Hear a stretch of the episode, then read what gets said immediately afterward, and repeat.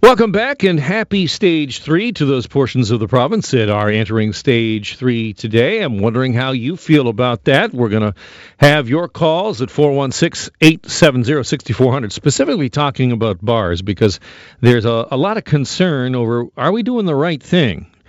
Do we have our priorities straight? in terms of saying yes well you can go back to a bar but you know we don't actually have a plan in place for how the kids are going to go back to school. And is it possible that by uh, allowing people to do shots and drinks and all the rest of it and all the things that go along with that, all the all the hanky panky that happens because of bars possibly reopening, that that's going to see a spike in COVID cases.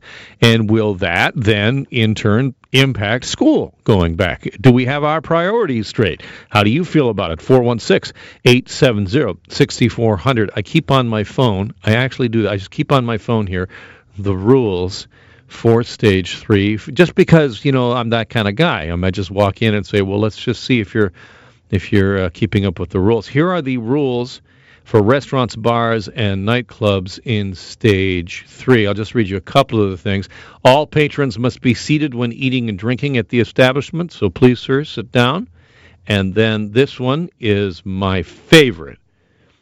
Dancing may only be performed by someone working at the establishment with restrictions. Sir, do you work here? Please if you don't mind, stop dancing.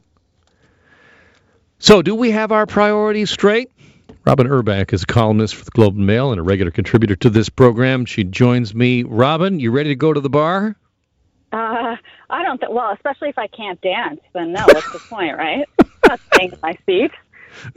you got to sit down and be quiet unless you work there. Then you can dance. I know. Maybe it's a, a reason to go out and get a job at a bar so we can finally resume public dancing. But other than that, I'm probably going to stay home for this next uh, next phase opening, at least for a little while. Uh, we're we're sort of seeing a glimpse of, of the things that can go wrong just by looking to Quebec, for example.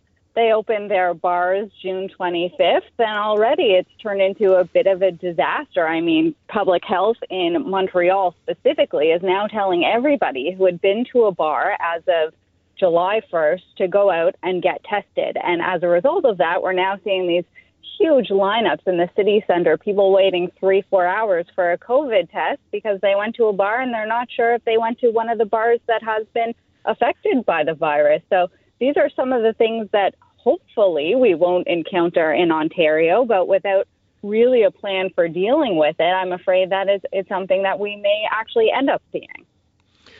And, and, we've made the point on this program earlier this week when we spoke with an epidemiologist about this is that, you know, bars are not places where, you know, responsibility reigns supreme. Mm-hmm. Yeah, it's not the type of place where you're kind of, I no pun intended, but soberly sitting down and thinking, all right, well, let's let let me keep my head about me and make sure I stay six feet away from everybody else. No, you go out to a bar, you have a good time, you have a few drinks, and you forget. I mean, we all want to forget, but you forget that there's a deadly pandemic going on. And when you have a few drinks in you, your inhibitions kind of lower. You start speaking a bit more loudly, even though you think you're speaking at a normal volume.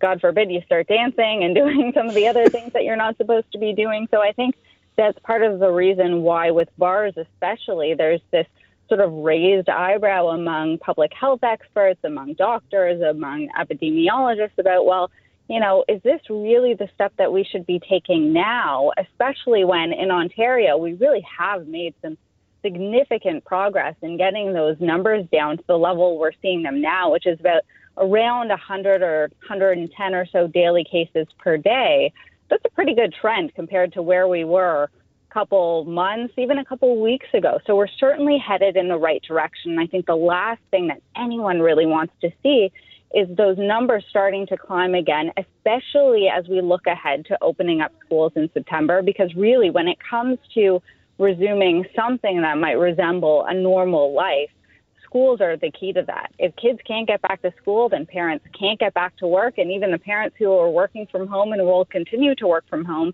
they can't give it their full attention if the kids are running around screaming or trying to do their homework or whatever else there is. So there's an argument to be made that our top priority in this province should be getting kids back to school in the fall, and we should not be throwing any wrenches in there that could potentially derail us before we reach that goal.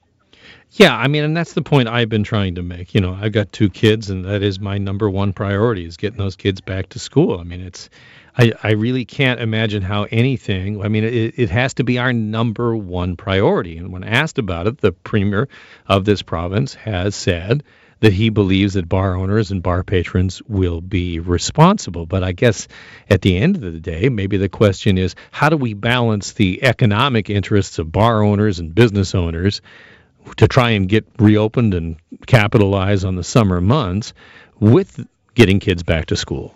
Right, and I understand that too, especially if you're a bar owner or a restaurant owner in a place like St. Thomas, Ontario, or Renfrew, or somewhere that's seen very few infections, and you're kind of itching to get back to a normal schedule, and you're confined to patio service at this time, and you're thinking, well, you know what, I need this this to sort of end, especially in my area, because I need to get back to work, or else my business isn't going to survive. So I think we all understand the plight of those individuals. The problem is there are people like jerks like me from Toronto who who want to go out. You know, our vacation plans abroad have been canceled over the summer, and we want to see some sort of vacation. So we go to the Kawarthas or we go to some other place in Ontario, and we potentially bring the infection with us. So I understand that there are so many competing interests right now, and it's really hard, especially if you are a small business owner, to see well, you know, my business is really, really suffering and I, I just want to get back to doing what I do. But there's, I think, a collective interest here. And unfortunately, as we've already seen, some individuals, some individual businesses are sacrificed in a way for the greater good. It's really too bad. No one wants to see it, but I think these are the hard decisions that we have to make in a situation where really nobody comes out a winner. Robyn, I, I agree 100%, and I, I think that you know, as tough as it is, I don't think we're in going in the right direction. I think we could wait a little bit longer on the bars, but I believe that you and I will once again get footloose. We will once again be able to dance like everyone oh, is watching. So. Yeah. Thank you. Robyn Urback is a columnist with the Globe and Mail. Thanks for being on the program. Thanks. Take care.